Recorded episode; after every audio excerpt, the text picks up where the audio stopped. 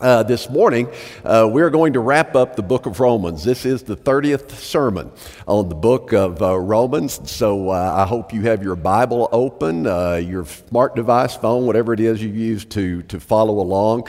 And uh, we started this back in April of last year and finally bringing this to full fruition. I have, I have some friends and buddies, peers that uh, have taken three to five years to uh, preach through Romans. I have other friends that have done uh, Roman in its entirety and in its view as eight to 10 sermons, but uh, I think 30 has uh, pretty well covered it. Uh, so I'm looking forward to wrapping this up and considering what the Lord would have us to, to look at later.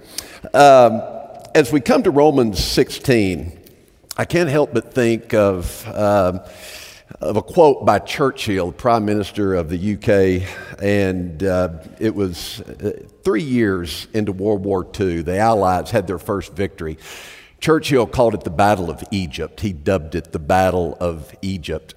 And as Churchill's prime minister was speaking to the House of Commons after that great uh, victory, uh, he made the quote made the statement now, this is not the end, nor is it the beginning of the end.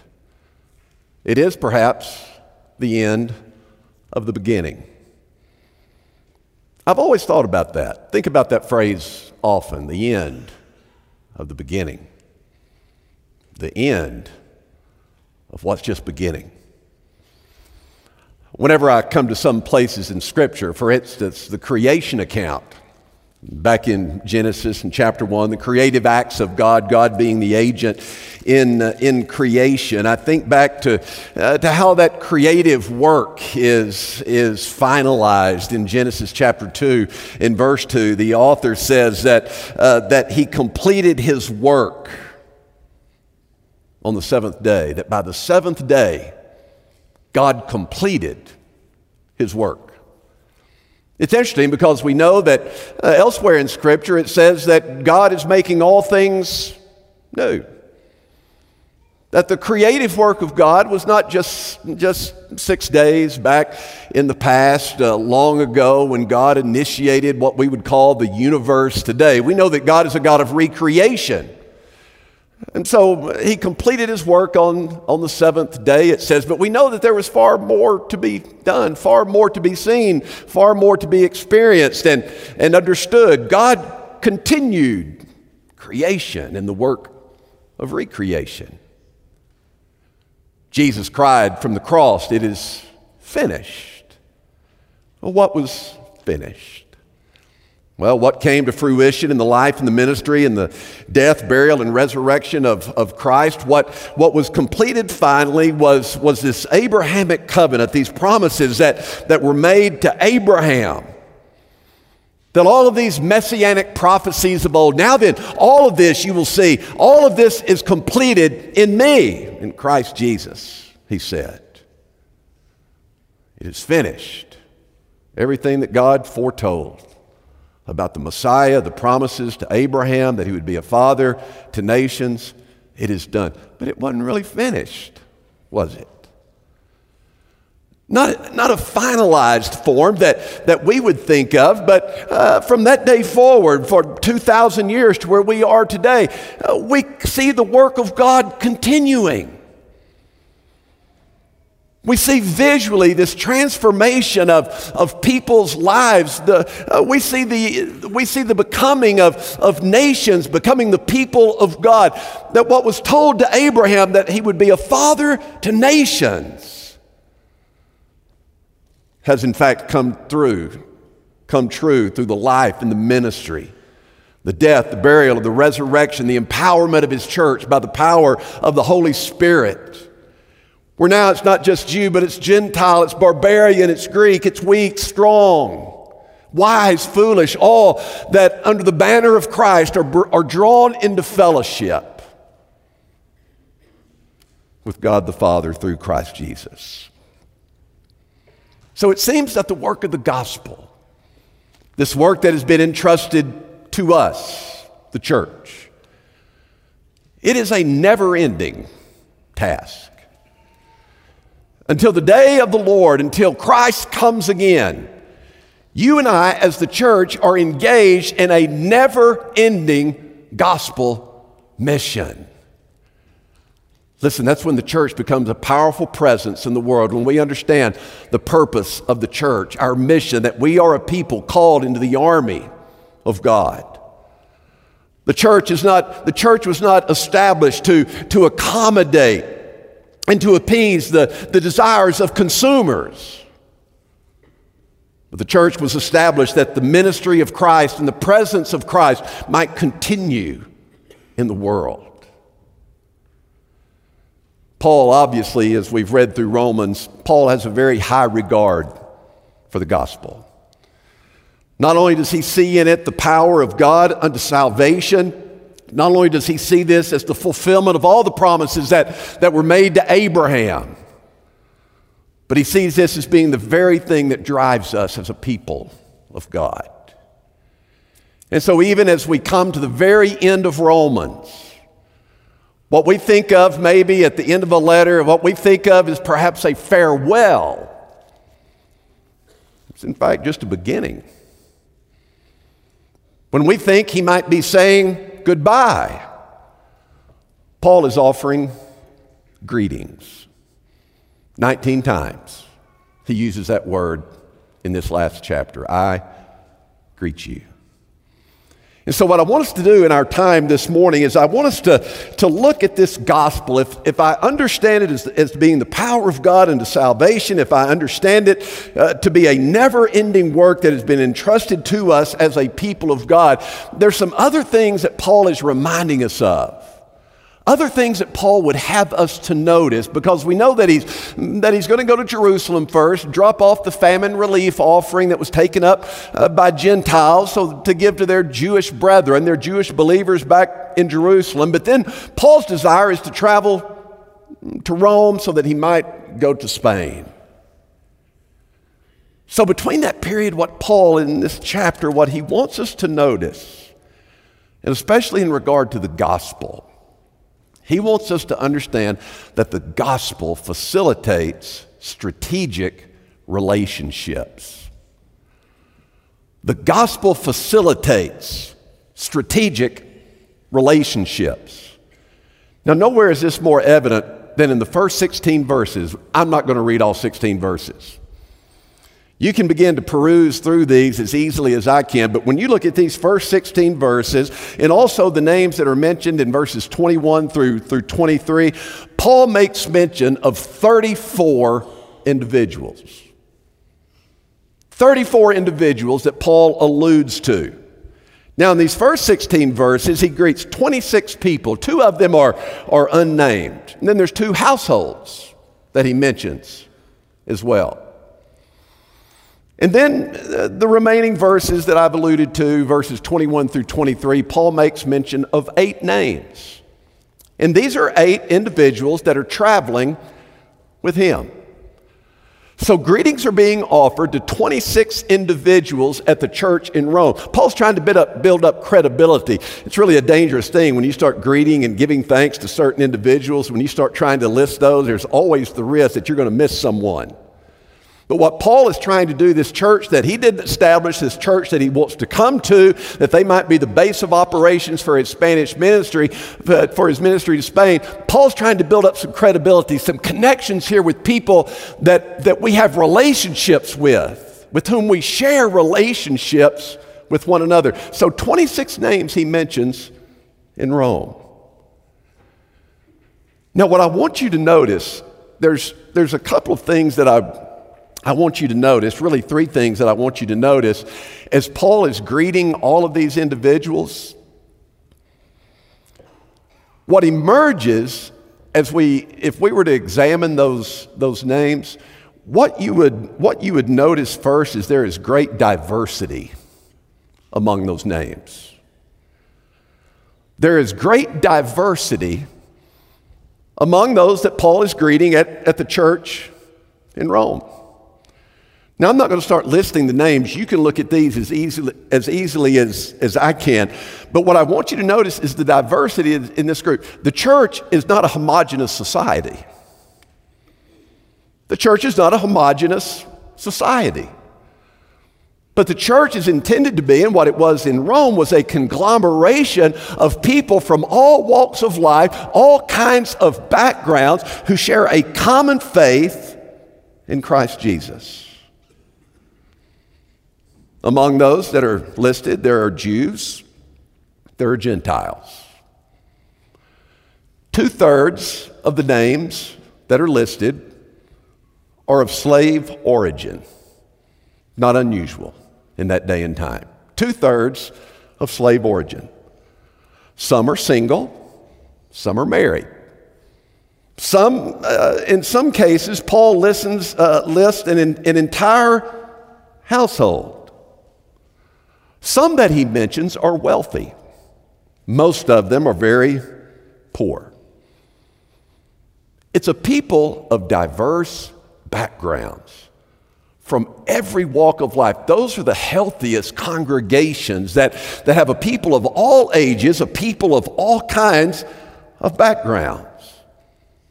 Now, second thing I would have you noticed about this catalog of names that, that Paul has here, not only is there great diversity among them, but you will also notice that they are commended for their service and engagement. With every name, he says something personal about them he mentions how they are of benefit to him and how they are of benefit to the kingdom of God. You'll notice that some of these, they're, they're those who provide financial support. Paul was very dependent in his travels and his missionary journeys. Paul was very dependent upon certain individuals. Yes, certainly uh, dependent upon the Lord, uh, but in but in real time, practical terms, in Paul's journeys and travels, he depended upon some individuals that funded his missionary work. And so, among these, there are those that are benefactors. They work for the benefit of, of others. They give and they contribute, they serve for the benefit of others. There are those that are capable, as he lists here, there are these that, that are capable of, of hosting house churches. And then he mentions some that, that are workers, fellow kinsmen, fellow prisoners. What, what's really interesting to me in this listing of, of names, catalog of names, whenever he talks about workers, those who are workers, that word is most often used in association with the female names on these lists. And the word that Paul is using here is these who are workers and the females that they're listing with, it's a, it's a word that is unique to Paul himself.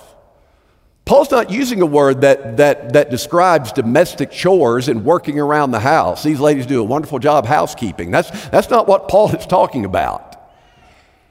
The word that Paul uses, these workers in association with these women, they're doing the same work I'm doing.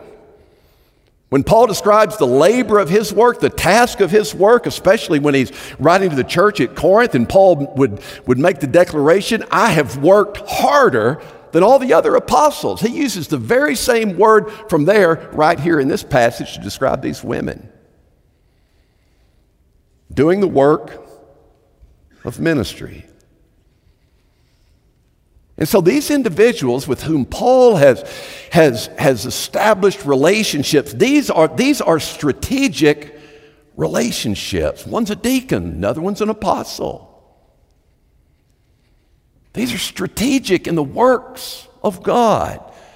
And the third thing Paul would have us notice about, about these strategic relationships, uh, Paul would have us to notice that, that each of these names, there, among these names, there is a connectedness.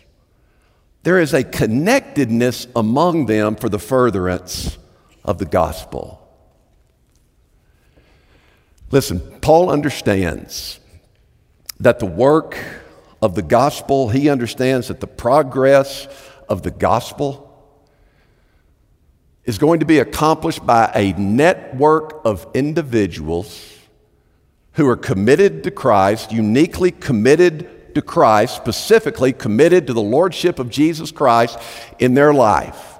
Though they're of diverse background, they share in a common commitment to Jesus Christ, individuals who, who realize they have been given spiritual gifts and who use those gifts in the work of the kingdom and they proclaim the word of God in word and deed. Paul realizes this work is far greater than something I can do. This, this work that God has entrusted do, to us, it's not going to be built, it's not going to be accomplished on the back of one personality, uh, something that is dependent upon one person, their personality, their strength, their wherewithal, their personality, their creativity. But it's going to require a network of people of diverse background. Listen, this is how the gospel is, is multiplied exponentially among people groups. Where you and I, in our common commitment to Jesus Christ, in the midst of all of our diverse background, you go where your feet take you in the course of the day, understanding that you are the presence of Christ where you are. And I'm going to use my spiritual gifts in service to the Lord that my life might be a proclamation in word and deed of a transforming work that only God is able to do. Paul understands the power of fellowship. Paul understands the power of the gospel when it is embraced by every individual and they exercise their gifts. Listen, church, this is one of the biggest mistakes we make, I think. Where we, where we read the Bible and we read like Romans 16, we read this and we ascribe to these personalities, we ascribe to these individuals, these 34 individuals, some kind of hierarchy and status that is greater than us. These are just common people. These are just everyday people that God has called, that God has saved, given them unique gifts for the purpose of His kingdom being expanded and the gospel being expanded. And whenever you just say, Well, I don't have anything to bring to the table, nah, my gift's really not, not important then we are never truly everything we could be when any one of us sits back and says, Well, I really, you know, what I can do really isn't that, that important. One of, the, one of my favorite stories that captures this well is the parable of the ten parable of the ten jugs. It's a, it's, it's a story from Japanese folklore, and it's a story about these, these ten Japanese gentlemen that they were going to celebrate the new year with a, a hot sake party. And they agreed they were going to have it at this one particular gentleman's house, their one friend's house. And, and, and they realized that, that you know, they were mod- men of modest means, and no one of them had the means to provide the wine, the sake, for, for all the rest. And so, what they agreed to is that each one of us, on New Year's Eve, each one of us will bring our, our finest sake, and then we'll, we'll pour it together in, into the, the sake pot and heat it. Well, that was agreed upon, and New Year's Eve approached, and one gentleman thought, well, you know, man, those guys are my buddies, but I really hate to give up one of my best bottles of sake for them. my supply's running a little low, so what, what I think I'm going to do is I think nobody will ever know the difference. Uh, all those other nine guys, they're bringing their sake. What I'm going to do is I'm going to take my bottle and I'm just going to fill it up with water. And that way, when I pour it in there, nobody, nobody will ever know the difference. The problem is, is that the remaining nine did the same thing. So for New Year's Eve, they celebrated the incoming of the new year with a hot water party. but it's true in the life of the church as well. When you withhold your giftedness, when you withhold what God, through His power, has entrusted to you, whether great, whether small, that's not for us to, me- for us to measure and to evaluate. When you withhold your gift, all we really get as a church is a watered down version of what we could be. Every individual, every commitment to Christ, every gift is of vital importance in the life of the church. one of the talks I give annually to our Texas Tech football team. It has to do with being a good teammate. What does it take to be a good teammate? And it's along the same theme, the same lines about every individual in this organization being important to our success. I mean, whether it's student trainers, student equipment man, everybody, every individual, if this team is going to be successful, we have, have to have an appreciation for every member of the team. And so I always ask them three questions in talking about what is it that makes for a good teammate. What is it that makes for a good teammate? And this, listen, this applies to businesses. What is it that makes for a good employee? What is it that makes for a good teammate when you're talking about sports? What is it that makes, what is it that makes for a good church member? When you're making, when, when you're talking about what, what it is to appreciate the role that each and every one of us have. And so I asked the team to ask themselves the question, these are contemplative, thoughtful questions that each one has to ask. What is it? What is it that I'm doing that is hurting my team? If I'm going to be honest, what is it that I'm doing that is hurting my team? Maybe you're being negative. Maybe you're, you're complaining. Maybe you're, maybe you're sowing seeds of discord behind the scene. Maybe you're undermining the coach. Maybe you got, maybe you have, maybe you have bad body language. You know, body language, it tells a story. We had a player about 10 years ago, young kid, linebacker. Unfortunately, he was thrown. It was really unfair to him. He's a linebacker, and he was, he was thrown as a true freshman. He was thrown. We had a lot of injuries at that position, and this, this kid was thrown into the starting lineup. Did terrible, as you would have expected. Well, the next week, all these other guys, three other guys, come back uh, off the injury list. And, and this particular young man, he, he drops down on the depth chart. Well, his, his body language at practice on, on Monday's terrible. And I, I happened to be standing by him on the sidelines at practice, and, and he's crying. Pastor Bobby, can I talk to you? I said, Yeah, yeah, come on, let's walk down here. So we walked down there to the end, away from everyone. He said, Well, I just, you know, I'm so upset. I don't know if you saw today, I'm number five on, on the depth chart. And I said, Yeah, I saw that. He said, Well, I just wanted to talk to you about it. And I said, I called him by name. And I said, Listen, I said, It's a grown man's game. I said, You got to get your big boy pants on. I said, you, This ain't middle school and high school anymore. I said, It's the big boy's game. And I, bet, I said, You better strap your gear on like a man and tighten up your helmet cinch it up tight. Because I said, that body language of yours that you're, you, just pouting up that you're doing, walking up and down the sidelines with your head down, I said, that's going to be on film. That's going to be on everything. When they review film practice, practice film, all this is going to show up. Doesn't look good. He said, well, all I really wanted you to do was pray for me. I said, no, this isn't about praying. It's about growing up. About growing up If you're in an organization, you have something to contribute. You got to grow up, no matter what the role is. Second question you have to ask yourself besides what am I doing that's hurting my team? What am I doing? What am I not doing that's hurting my team? What am I not doing? What should I be doing that I'm not doing? Am I cheering on my teammates? Am I cheering on? Am I cheering on our successes as, as an organization?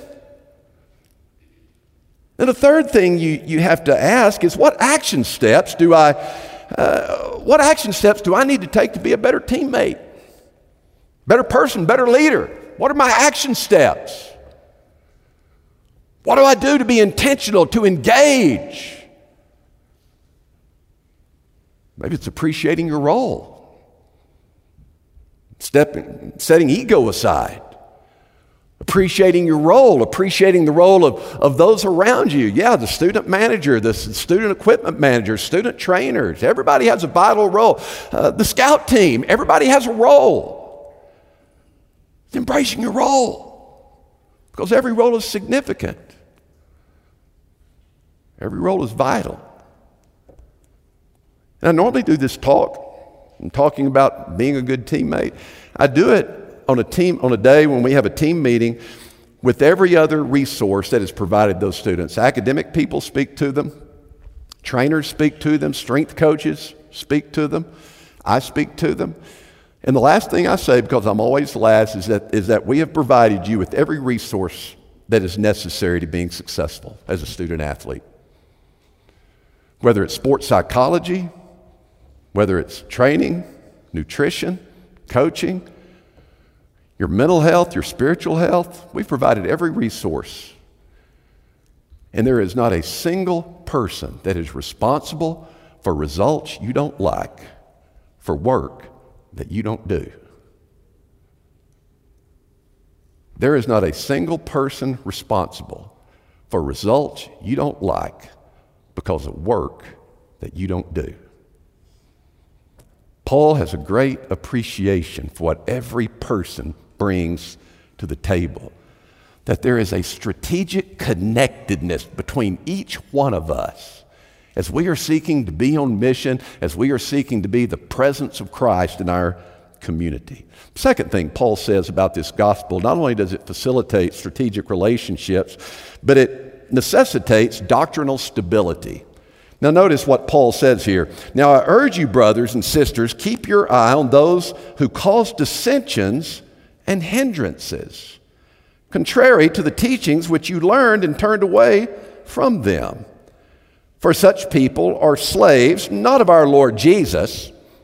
If they were slaves of Christ Jesus, they would, they would be concerned with his gospel only.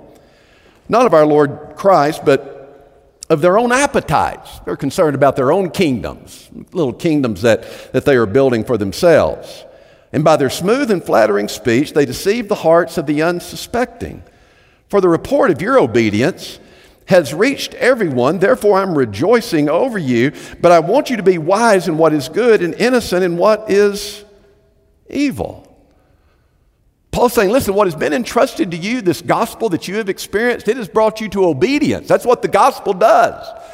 When the gospel is rightly received, when the gospel is rightly preached and taught, when the gospel is rightly received by the hearers, by those who are being taught, by those uh, to whom it is being proclaimed, it results in obedience.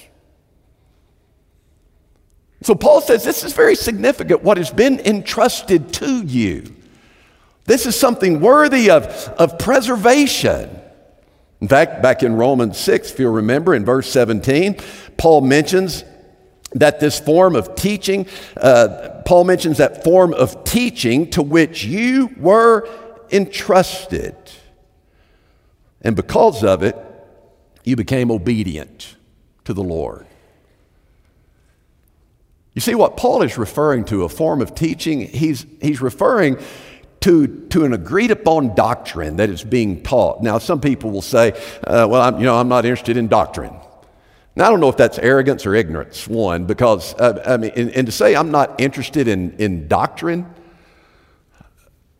it, it, it really is short sighted. And, and I think some people say that just because it sounds real spiritual. Oh, I'm not interested in doctrine. Because what Paul is holding forth is that, is that what has been proclaimed, this apostolic theology that I have passed on to you and trusted to you, Paul says this is something that the apostles have, have agreed to together. We came to, together at the Jerusalem conference in Acts chapter 15.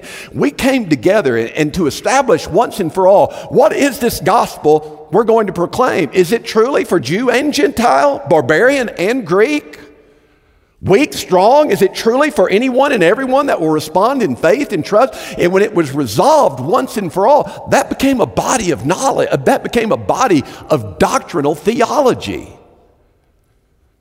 Well, what is it? Well, Paul says over in 1 Corinthians, 1 Corinthians 15, verse 3 For I handed down to you as of first importance what I also received that Christ died for our sins according to the Scriptures that he was buried, and that he was raised on the third day according to the scriptures, and that he appeared to Cephas, then to the twelve. After that, he appeared to more than 500 brothers and sisters at one time, most of whom remain until now, but some have fallen asleep. Fallen asleep. Then he appeared to James and to all the apostles, and last of all, as to one untimely born, he appeared to me also. There is this body of apostolic theology, listen, church, that has been handed down from generation to generation to where you and I are today.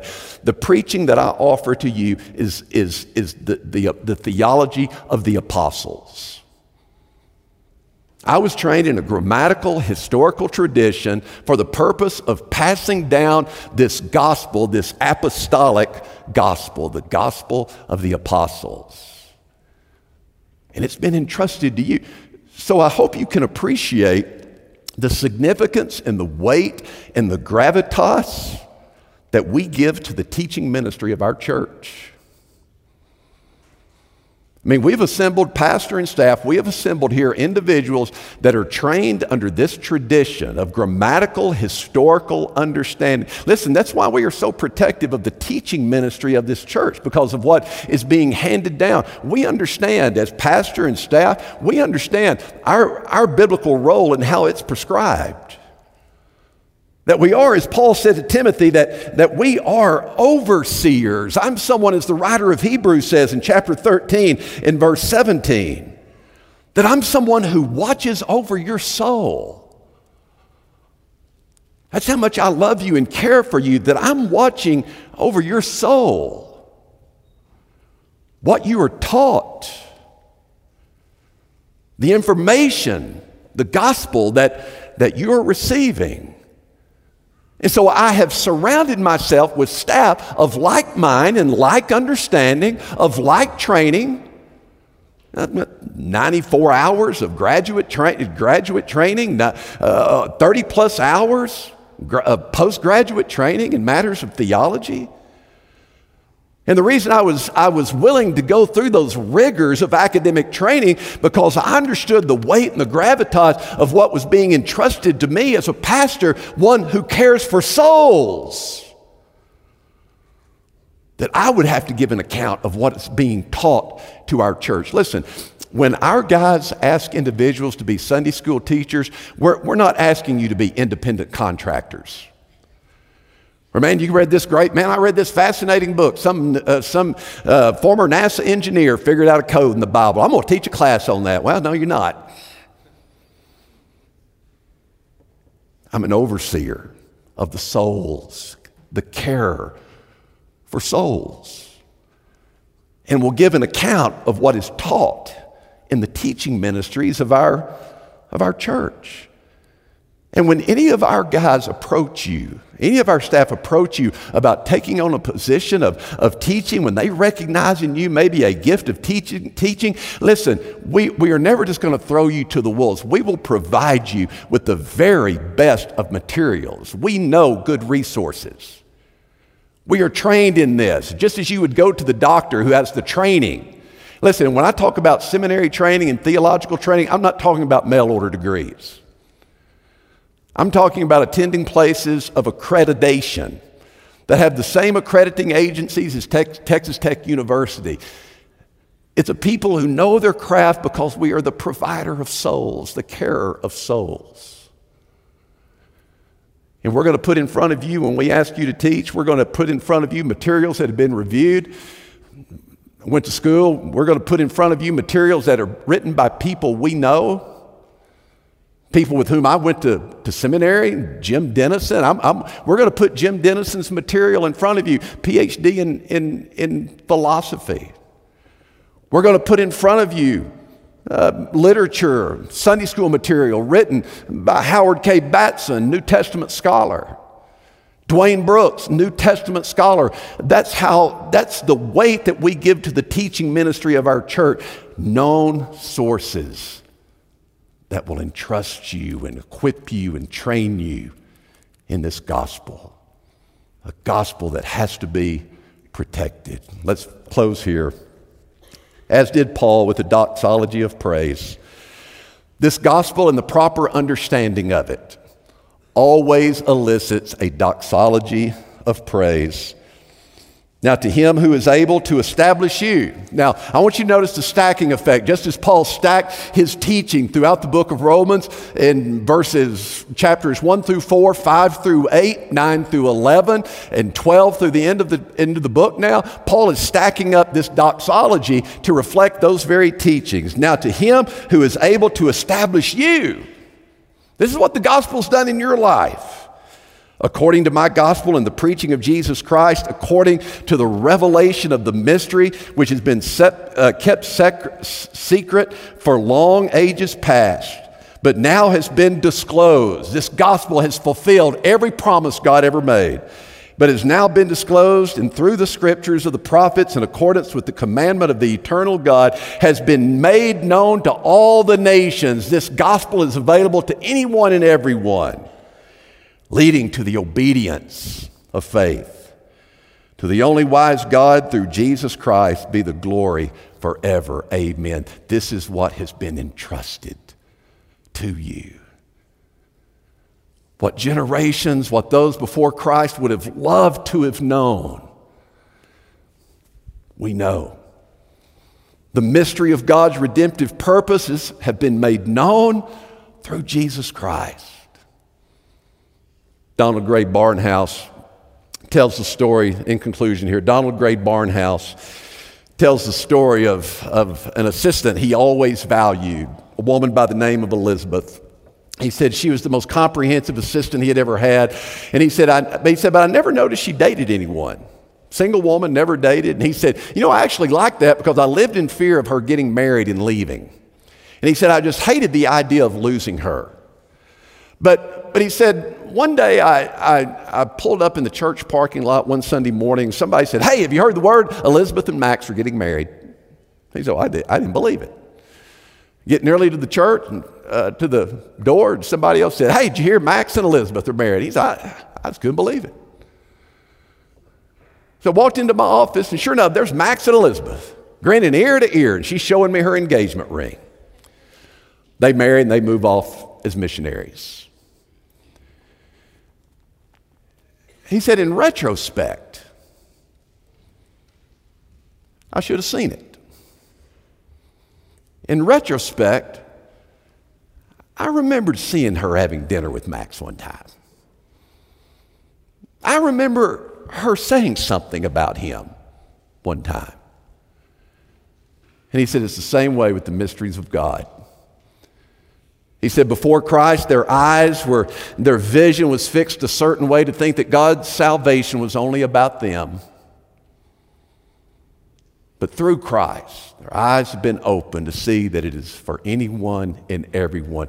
They see in retrospect this mystery of God that is now available to all who would respond in faith and trust. That's what we do, church. When we go out daily, when we go into our worlds, we are making evident what was once a mystery. Through deed and action and word, we make known the gospel of Christ. You are a part of a never ending work. Let's pray together. Father, might we truly be an enduring presence in our world, in a world that is hopeless, in a world that is filled with despair. I pray, Lord, that our lives would be a pronouncement of another kind of news, good news, a good news of redemption, a good news of hope, a good news of transformation. In Jesus' name I pray, amen.